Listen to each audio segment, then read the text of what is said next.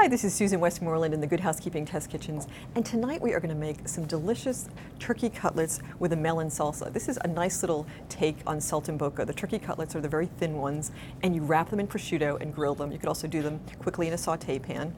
And then they're served with melon salsa. You can use one kind of melon or two. This is obviously a cantaloupe, and it's a really nice one.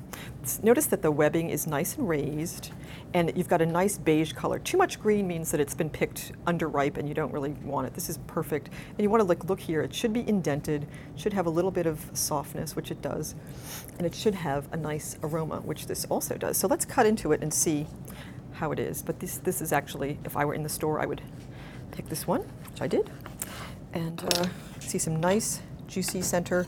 And all you want to do with this is just scoop it out with a spoon or a melon baller. This is, eh, melon ballers are kind of an old fashioned thing, but they really are really fun and they're kind of a no brainer. So I can just, I'm just going to scoop this onto here and you'll see. Now you can cut this down. I just, I like to do thin slices like this. And then I just do this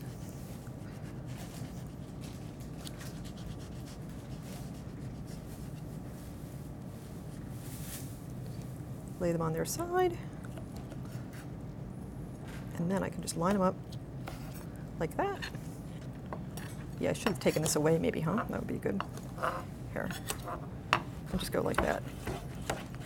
And I've got my cubes instantaneously. If you are so inclined, you can do this pretty quickly. You just the trick with this is to just tuck it in and wrap it around completely, and you get these cool little melon balls, which some people, if you have a little kid, this is a perfect job for them because it won't cut them. It's really easy and it's kind of fun. So I leave you to turkey cutlets with melon salsa.